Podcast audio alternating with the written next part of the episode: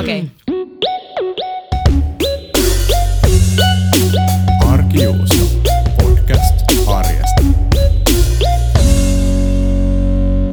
Moi Iris. Moi Leena. Kiva nähdä taas. Ja moi Maku. Moi Leena, moi Maku. Hei Iris, minkälaista sun arki on ollut viime aikoina? Liittyen tähän tämän jakson teemaan, niin yksi semmoinen muutos, mihin on pitänyt totutella, on se, että me ollaan mun puolison kanssa arkipäivät eri osoitteissa nukutaan. Niin se on vähän niin kuin paluu siihen, kun mä olin vaihdossa Tukholmassa pari vuotta sitten ja sitten soiteltiin joka päivä videopuheluita, niin sitten nyt on yhtäkkiä tällainen vähän samantapainen tilanne, niin se on jännää, että on kuitenkin aika lähellä, mutta sitten kuitenkin kaukana. Mitä sun arkeen, Leena? Mun arkeen kuuluu ihan hyvää. Jotenkin semmoista mukavan tasasta, ei mitään ihmeellistä tapahtunut ja mä jätän sen siihen, koska sekin on väli tosi kivaa. Että ei tapahdu mitään hirveän mielenkiintoista. Suunnittelen juhannusta, koska kesä on näin lähellä, vaikka mä edelleen vetelen tuolla sukkahousut ja takki päälläni. Vähän silleen kesä mielessä ja silti tosi tavallista. Mutta sä vain mainitsit jo tossa, että, että jotenkin sun tämän hetken arkikuulumiset liittyy meidän tämän jakson teemaan, mikä on arki ja rakkaus ei sen vähempää eikä enempää kuin rakkaus teemana. Katsotaan, miten me saadaan puoleen tuntiin mahtua näin paljon asiaa. Ja tosiaan meillä on haastateltavana tänään Inka Lähteenaro, joka on sekä sosiologi, meidän opiskelukaveri, että Samu-lehden päätoimittaja ja alkuperäinen perustaja. Ja siis Samu-lehtihän on semmoinen, jota Inka tosiaan on ollut perustamassa ja sitä on eka numero, onko se tullut, se tuli vuosi sitten, About. niin sehän oli yksi semmoinen pieni kipinä tämänkin podcastin alkuun, että me mietittiin, tai sä tulit sanomaan, että olisi siistiä tehdä lehteä ja sitten me alettiin miettiä, että ei kun jotain muuta. Se on ihan totta. Niin siisti lehti, että meikin pitää tehdä jotain noin siistiä ja no, mm-hmm. nyt syntyi sitten arkiusta. Ja tosiaan sitten loppuun me kerrotaan taas arjen uutisia ja paljastetaan seuraavan jakson aihe. Tämän jakson aihe on tosiaan rakkaus ja miksi ihmeessä me valittiin tällainen aihe? No mä oon itse miettinyt tosi paljon ihmissuhteiden merkitystä sekä opiskeluissa, sosiologiassa paljon perheet ja läheissuhteet on esillä ja, ja niiden kautta mietitään, minkälainen yhteiskunta meillä on ja minkälaisia normeja meillä on muodostua ihmisten kanssa tai muodostaa ihmisten kanssa ihmissuhteita ja olla ihmisten kanssa ylipäätään. Ja sitten toisaalta ihan henkilökohtaisessa elämässä miettinyt, että paljon ympärillä ihmiset eroaa, paljon ne menee naimisiin. Jotenkin tuntuu, että moni kaverikin on ö, vähän silleen ö, vakavoitumassa parisuhteiden kanssa tai sitten kokonaan ihan sinkkumarkkinoilla villeimmillään ja, ja kaikki tämmöiset teknologian muutokset muuttaa toisaalta sitä, että mistä niitä pareja etitään. Kaikki tietää, mitä Tinder tekee, eli, eli tota, sieltä löytyy uusia treffikumppaneita ja parisuhteita ja, ja seksikumppaneita, mutta sitten toisaalta myös se muuttaa ehkä sitä, miten parisuhteessa ollaan. Eli sä sanoitkin, että sä itse käytät Skypeä ja sitten puhutaan siitä, että hengaaks parit liikaa puhelimeen kanssa sängyssä ja näpräilee vaan niitä. Ja sitten jotenkin sekin, että onko meillä mahdollisuus löytää nykyään treffikumppaneita helpommin vai vaikeammin, nyt kun on niin ehkä mahdollisuuksia löytää niitä enemmän, mutta aiheuttaako se sitä, että ihmiset muodostaa enemmän parisuhteita vai oikeastaan sitä, että, että ei tehdäkään niitä valintoja, vaan katsotaan vähän, että kuka sieltä takataskusta löytyy puhelimesta ja mennään sen mukaan tai sitten jätetään tai sitten eletään ilman parisuhdetta. Jotain tällaisia ajatuksia pyörin lähiaikoin mielessä.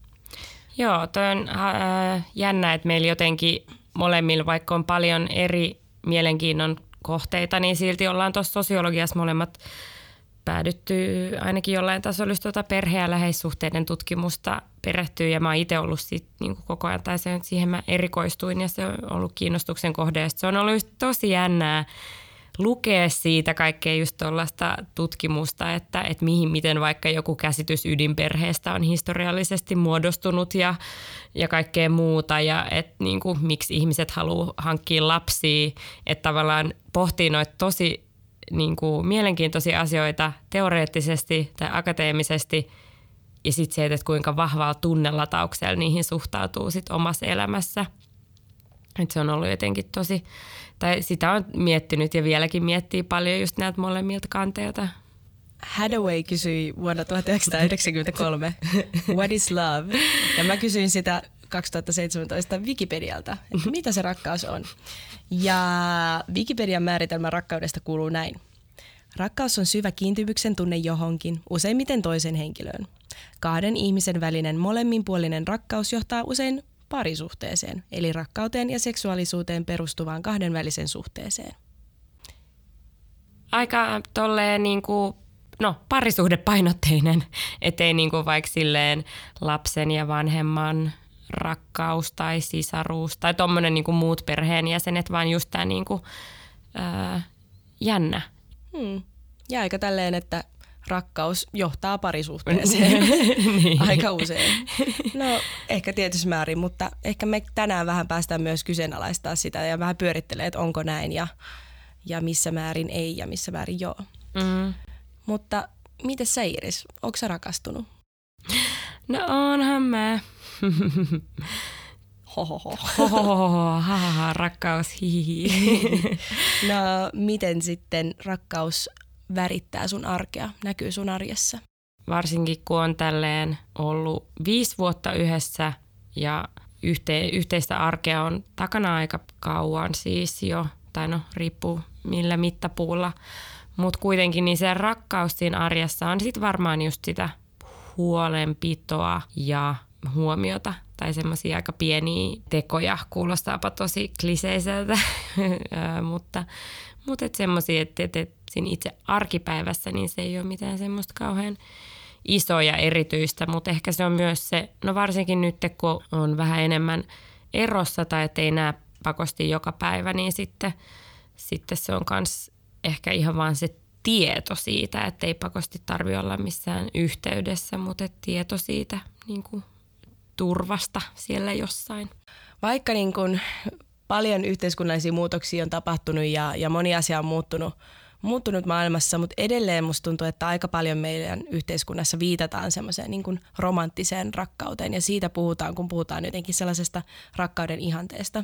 Ja oikeastaan romanttinen rakkaus, niin voidaan nähdä, että se tulee jostain sieltä noin 1700-1800-luvun vaihteesta ja sitä nähdään jonkunlaisena sellaisena vastaiskuna teollistuneelle yhteiskunnalle. Eli silloin alettiin aika paljon miettimään sitä, että, että minkälaista oli aikaisemmin ja ennen vanhaan ja, ja mietittiin tällaisia keskiaikaisia ö, yhteiskuntia ja, ja luontoa ja, ja paljon se liittyy tällaiseen romantiikan aikakauteen. Ja mun mielestä se on kiinnostavaa, että oikeastaan romantiikan kir- kirjallisuuden kautta levisi tämmöinen käsitys siitä, että romanttinen rakkaus on hyve ja, ja siihen tulisi pyrkiä, pyrkiä ja se on tämmöinen ideaali muoto siitä, että kuinka me ollaan yhdessä – ja varmaan se on sille levinnyt sitten kanssa, että eihän se ole niinku mitenkään pamahtanut koko kansan tietoisuuteen. että siihen aikaan, että niinku, vaan aika harvat esimerkiksi osas lukea. Et se on varmasti ollut aluksi semmoinen niinku,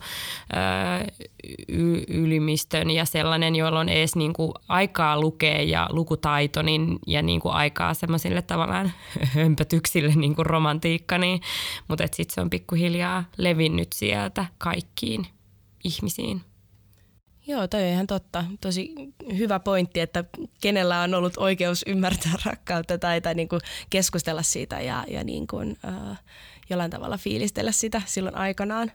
Mutta oikeastaan tästä päästäänkin siihen, että oikeastaan rakkaudessa ei ole kyse mistään semmoisesta, tai yksi näkemys, mä en sano, että tämä on totuus, mutta yksi näkemys on silloin nähdä, että rakkaudessa ei ole kyse mistään luonnollisesta ilmiöstä, vaan että se on oikeastaan niin kuin hirveän paljon kontekstissa siihen, että missä me asutaan, millä aikakaudella me ollaan asuttu. Eli toisin sanoen tosi niin kuin yhteiskuntaan kytkeytynyt. Ja... Sosiologien podcast tässä, hei.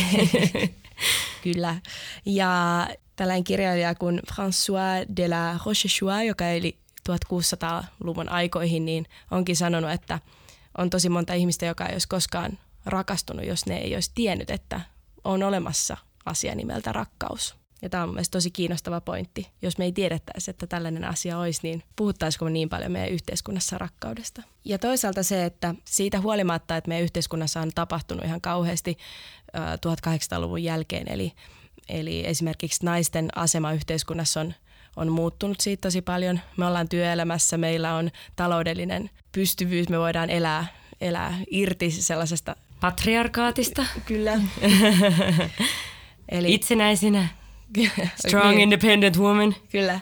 Eli tästä päästään siihen, että vaikka tosi paljon yhteiskunta on mennyt eteenpäin 1800-luvulta ja eletään vuonna 2017 yhteiskunnassa ainakin länsimaissa pitkälti siinä, että naiset ovat itsenäisiä. Meidän ei tarvitse olla avioliitossa sen takia, että, että me ollaan jotenkin kunniallisia, vakavasti otettavia ihmisiä ja, ja tota, me voidaan itse tienata oma elantomme. Ja lisäksi esimerkiksi ehkäisymenetelmät on tehnyt sen, että, että avioliitto ja, ja tota lastenhankinta, niin se kuvio on muuttunut aivan täysin.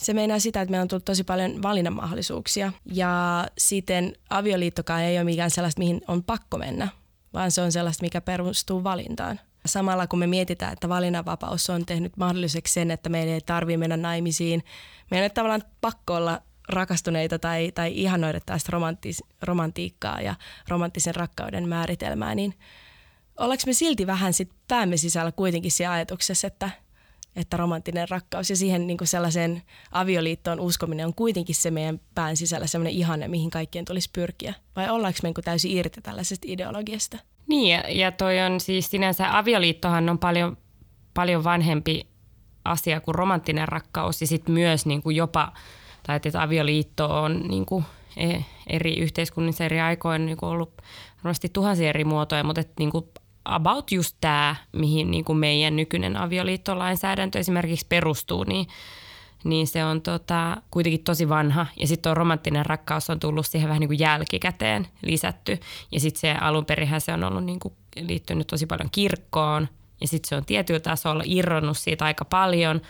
Tai että et usein niin kuin kirkkohäät saattaa olla vaikka monilla suomalaisilla se niin kuin ainoa kerta, kun käy kirkossa melkein. Tai niin kuin, että, että, miten, että miksi vaikka on, miksi haluaa maksaa kirkollisveroa tai niin kuuluu kirkkoon.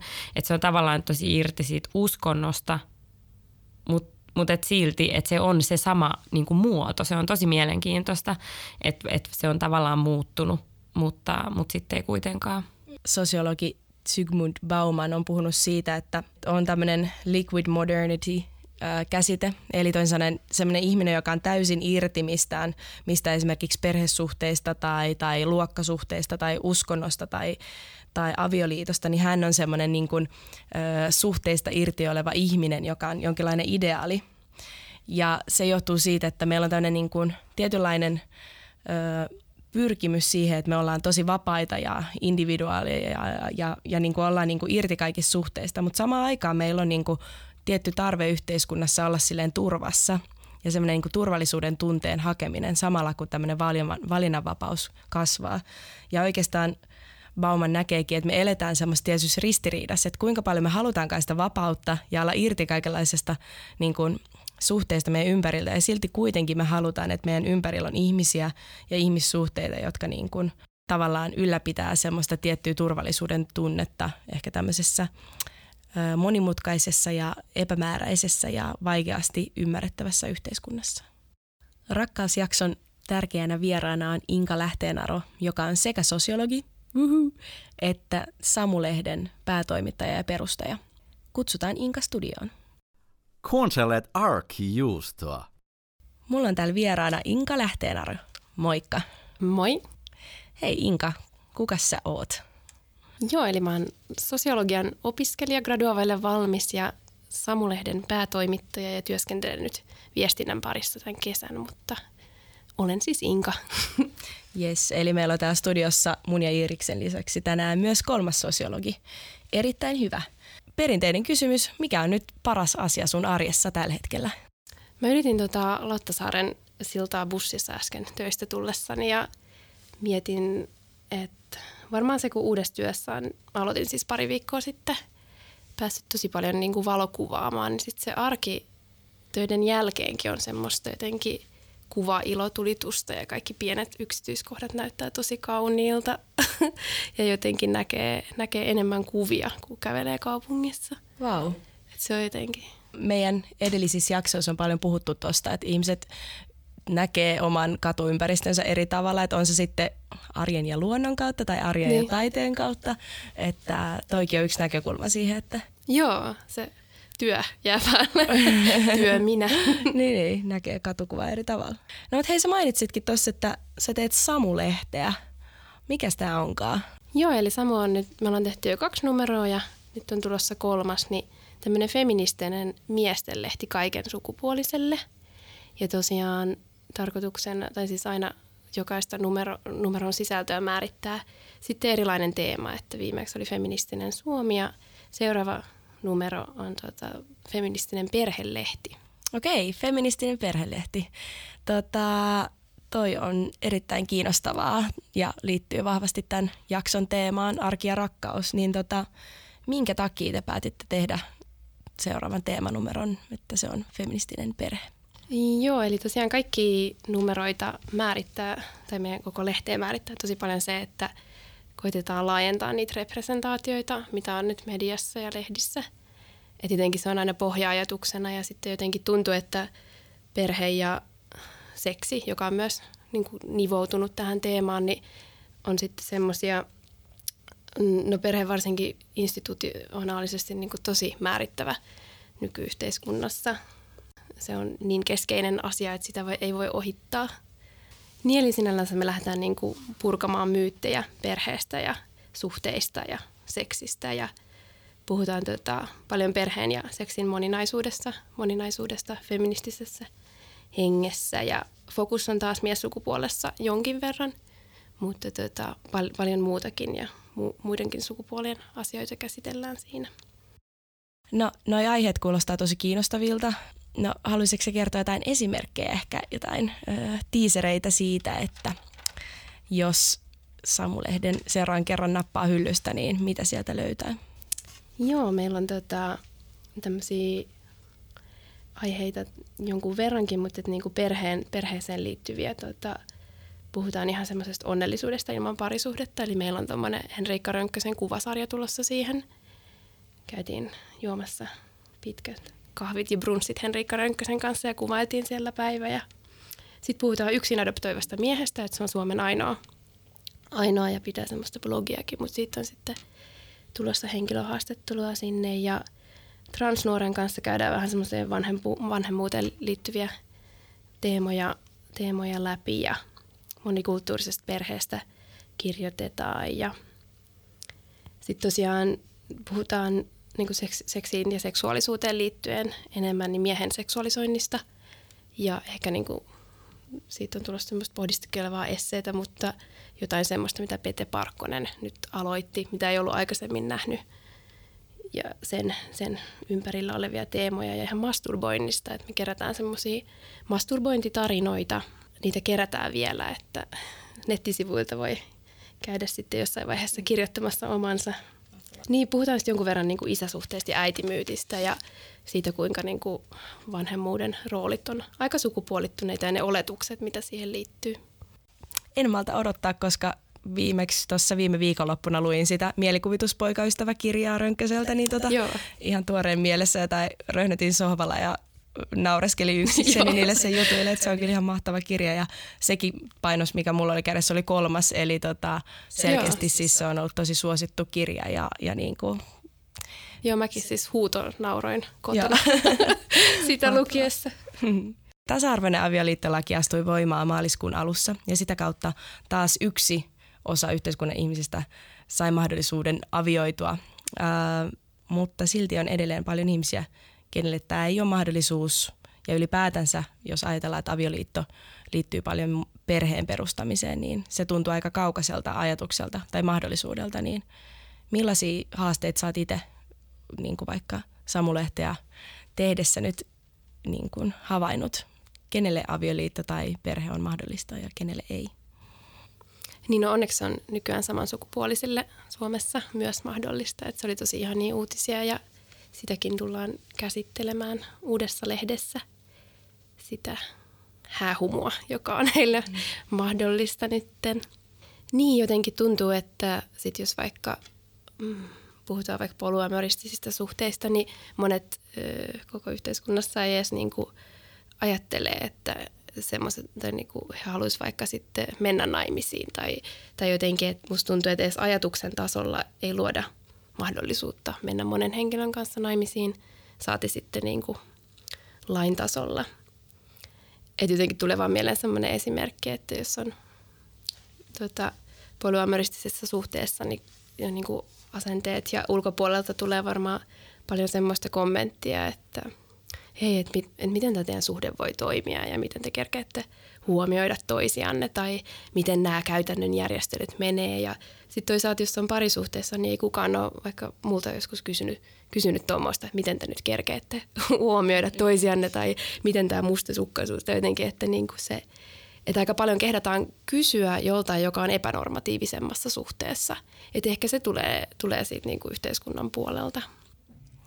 Toi on tosi kiinnostavaa, koska sitten kun katsoo tosiaan niin kuin tilastoja siitä, että ketkä avioituu ja ketkä eroaa, niin oli nähtävissä, että esimerkiksi viime vuonna 2016 niin avioliittoja solmittiin noin 2000, 25 000 kappaletta, joka on jonkun verran enemmän kuin toissa vuonna. Ja erityisesti noin 40-vuotiaat ja ö, solmi avioliittoja, kun taas esimerkiksi sitä nuoremmilla ja vanhemmilla, niin se hieman aleni tai pysyi ennallaan se luku. Ja sitten toisaalta näistä ensiliitoista, niin 39 prosenttia ensiliitoista päätyy eroon, eli, eli tavallaan kuitenkin se avioerojen määrä lisääntyi, mutta myös sitten avioliittojen määrä lisääntyi, eli, eli molempia tehdään. Ää, niin mitä sä näkisit, että mistä tämä niinku voisi kertoa tai mitä ajatuksia toi herättää sussa? Niin, no se on varmaan, että nykyään on niinku tosi ok myös erota, mikä on sinänsä positiivista, ettei jäädä semmoiseen – pakon sanelemana vaikka vähän huonoon suhteeseen. Se sitten, että ihmiset eroaa ja menee myös uudelleen naimisiin, mikä on myös aika kaunista, että rakastutaan uudelleen tai, tai mistä syystä sitten mennäänkään naimisiin. Et, niin, en osaa kyllä sanoa, että minkä takia. Niin ehkä jotenkin, että mm. jos polyamoria katsotaan vähän silleen, että miten toi nyt toimii, niin sitten niin. samalla kuitenkin avioeroja sallitaan ja, ja se on niin kuin niihin suhtaudutaan ihan mm. myönteisesti, niin sitten siinä tulee just tämä vähän, että, että onko parempi olla usean kertaa avioliitossa vai, vai sitten ää, olla monta ihmissuhdetta, parisuhdetta samaan aikaan. No mitäs sitten, jos katsoo tulevaisuuteen, nyt me eletään vuotta, vuonna vuotta 2017 ja, ja paljon tänäkin on tapahtunut. Just oli puhetta tuosta tasa-arvoisesta avioliittolaista ja, ja sitä myötä niin kun se myös muuttaa ehkä meidän käsityksiä perheestä ja me nähdään monia asioita vaikka kymmenen vuoden päästä, että miten se on vaikuttanut yhteiskuntaan, mutta miten sä uskot, että mihin perhe on tai rakkaus tai parisuhde on menossa? No varmasti jatkuu jollain tasolla se, että osa haluaa olla parisuhteessa ja avioitua vielä paljon, että jos nytkin se, se on kuitenkin o, sitten tota, näköjään tilastollisestikin kasvussa, mutta ehkä pyöritellyt sellaisia ajatuksia jostain semmoisesta yhteisöllisestä perheestä ja yhteisöllisistä suhteista. Että jotenkin, että se perhe ei olekaan enää semmoinen, että olisi vaan niin kuin biologiset vanhemmat tai, tai kaksi vanhempaa tai adoptiovanhemmat, vaan että asuttaisikin jossain semmoisessa isommassa talossa sitten, missä sillä olisi monta lähivanhempaa ja tuommoista. Että jotenkin semmoinen, se vaikka nyt ihan tämmöisissä niin kuin lain puitteissa ja tuommoisessa tuntuu nyt niin kuin vaikealta ajatukselta tai semmoiselta jotenkin, että miten kaikki viralliset jutut sitten menee, mutta ehkä sitten tulevaisuudessa voisi olla enemmän hu- virallisia huoltajia tai jotain tämmöistä. Tosi kiinnostavaa. En tiedä, tämä on vaan tämmöistä visiointia ja varmasti niin kuin jollain tasolla niin kuin käytännössä toteutuu jo tämmöisiä järjestelyjä, että onhan lapsilla vaikka sitten monia, monia vanhempia, tai ei vanhempia, vaan monia lähivanhempia. Toivotaan, että mennään siihen suuntaan, että, että erilaiset mallit olla, olla yhdessä ja rakastaa ja perustaa perhe Niinpä. olisi mahdollisia. Ja että kaikki saisi määritellä sen itse. Sehän Kyllä. siinä on. Juuri näin. että menee sitten avioliittoon tai johonkin yhteisölliseen suhteeseen. Niin. Mitäs sitten se seuraava Samulehden numero ilmestynee suunnilleen milloin? Osaatko vielä luvata? Joo, eli se on tulossa syyskuussa tai syksyllä 2017 ja tosiaan tulee myyntiin taas netti, nettikauppaa ja meidän jälleen myyntipisteisiin ympäri Suomea, että tota, syksyllä sitten me, me kirjoitettiin näin, että seksiä ja tasa-arvoa tihkuva uusi feministinen perhelehti. Oo, mahtavaa. No hei, seksi myy aina. Niin Niinpä. Kyllä, toivottavasti Ja kertaa. tihkuminen myös. Kyllä. no sit vaan syksyllä jonottele kauppoihin ja joo, joo. Eli tosiaan www.samulehti.com on se, mistä löytyy lisätietoja ja missä sen net-verkkokauppa myös sitten on. Niin. Kiitos Inka, kun tulit meidän vieraaksi tänään arkiustoon ja kerroit meille ihan mielen, super mielenkiintoisesta Samulehdestä ja teidän tulevasta numerosta ja siitä, miten sä näet perheiden ja rakkauden tulevaisuuden. Joo, kiitos paljon sulle ja oli ihanaa ja mukavaa. Arkijuusto. Voin siis lämpimästi suositella, on ne kaksi ensimmäistä numeroa kirjahyllyssä ja en malta odottaa, että toi kolmannen ilmestyy. Ja jotenkin, no niin kuin just sanoin jo aiemmin, että toi niin kuin perheen pohtiminen on lähellä sydäntä, niin tämä numero kyllä iskee just mulla siihen kultasuoneen. No niinpä. Miten sä näet niin tuon perheen tulevaisuuden tai sen, että kenelle kaikille perhe ja parisuhde on ma- mahdollinen meidän yhteiskunnassa ja minkälainen ideo- ideaali ja ideologia meillä on siihen tässä yhteiskunnassa? Mm, sitähän on tutkittu paljon, että tavallaan, että samaan aikaan nämä erilaiset perhemuodot, niin kuin vaikka uusperheet ja sitten just vaikka niin kuin samaa sukupuolta olevien vanhempien perheet ja kaikki tällaiset, että ne yleistyy tai niin kuin, että ne pikkuhiljaa alkaa avata tai tulla moninaisemmaksi se kenttä, mutta silti samaan aikaan ne kaikki perustuu kuitenkin just vaikka niin kuin tosi paljon sille avioliitolle. Esimerkiksi se, että, että, että tuli tämä tasa-arvoinen avioliittolaki, niin se edes, että, niin kuin, että, että ihmiset haluaa pyrkiä just siihen avioliittoon, mistä myös puhuttiin sen historiasta.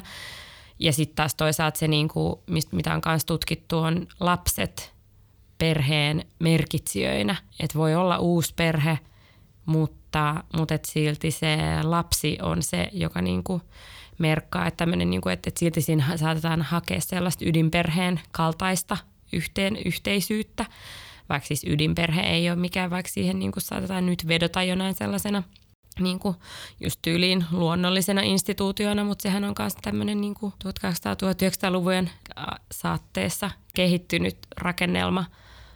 Mutta et, et toi, että tavallaan vanhat muodot tai vanhat mallit saa uusia muotoja. Sitten mä en muista, onko se Anna-Maja Kastreen sosiologi, jolla on semmoinen käsite kuin sarjamonogamia, että ihmiset tosiaan niin kuin eroo enenevissä määrin, mutta kans menee naimisiin enenevissä määrin. Et siinäkin haetaan sitä niin kuin monogamiaa, niin kuin kahden hengen parisuhdetta ja just tuommoista niin kuin sopimuksella sinetöityä, mutta sitten niitä voi vaan olla tosi monta peräkkäin, että se on ihan ok. Eli samalla kun me voidaan saada lapsia avioliitosta riippumatta, kaikenlaiset uudenlaiset teknologiatkin sen määrittää ja lääketiede antaa uudenlaisia mahdollisuuksia ja naiset ja miehet ovat useimmiten taloudellisesti riippumattomia toisistaan, eli tavallaan se ei ole syy olla naimisissa ja olla avioliitossa. Ja toisaalta sitten esimerkiksi kommuniasumisen määrä ja mä tiedän, että esimerkiksi mummokommuuneja perustetaan Tampereelle ja kaikkia tällaisia uudenlaisia tapoja asua yhdessä.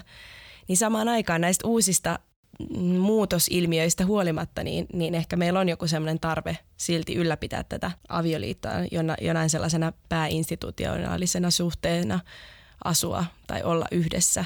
Ja tuohon liittyy, tai toi just toi asuminen on tosi mielenkiintoinen, että miten se niin kuin näissä sääntelyissä, että eri laeissa tavallaan perhe tai perhe ja läheiset määritellään eri tavalla. Että jos lasketaan vaikka sitä, että miten saa niin kuin sosiaalietuuksia, niin se saattaakin, saatetaan laskea eri tavalla kuin sitten taas sillä, että kenellä on niin kuin vaikka oikeus perintöön tai just se, että se on tosi mielenkiintoinen soppa. Mutta siis yksi, mikä liittyy tähän aiheeseen, mitä me just aloin lukea, on tämmöinen super mielenkiintoinen Anu Pylkkäsen pamfletti Vaihtoehto avioliitolle. Tämä on siis 2012 julkaistu, mutta Pylkkänen itse ikävä kyllä kuoli 2013, eikä esimerkiksi nähnyt nyt tätä tasa-arvoisen avioliittolain tulemista, vaikkei se sinänsä sitä niin kuin itse tässä suoraan odota, vaan tässä se oikeastaan katsoo avioliittoa pidemmälle. Ja hän oli siis oikeustieteen professori Uumajan yliopistossa. Ja tota, tässä pamfletissa se kysyy, että voisiko perheelämää säädellä jollain muulla tavalla kuin avioliitolla. Että just tämän niin kuin lainsäädännön kautta, että miksi se perustuu niin paljon siihen parisuhteeseen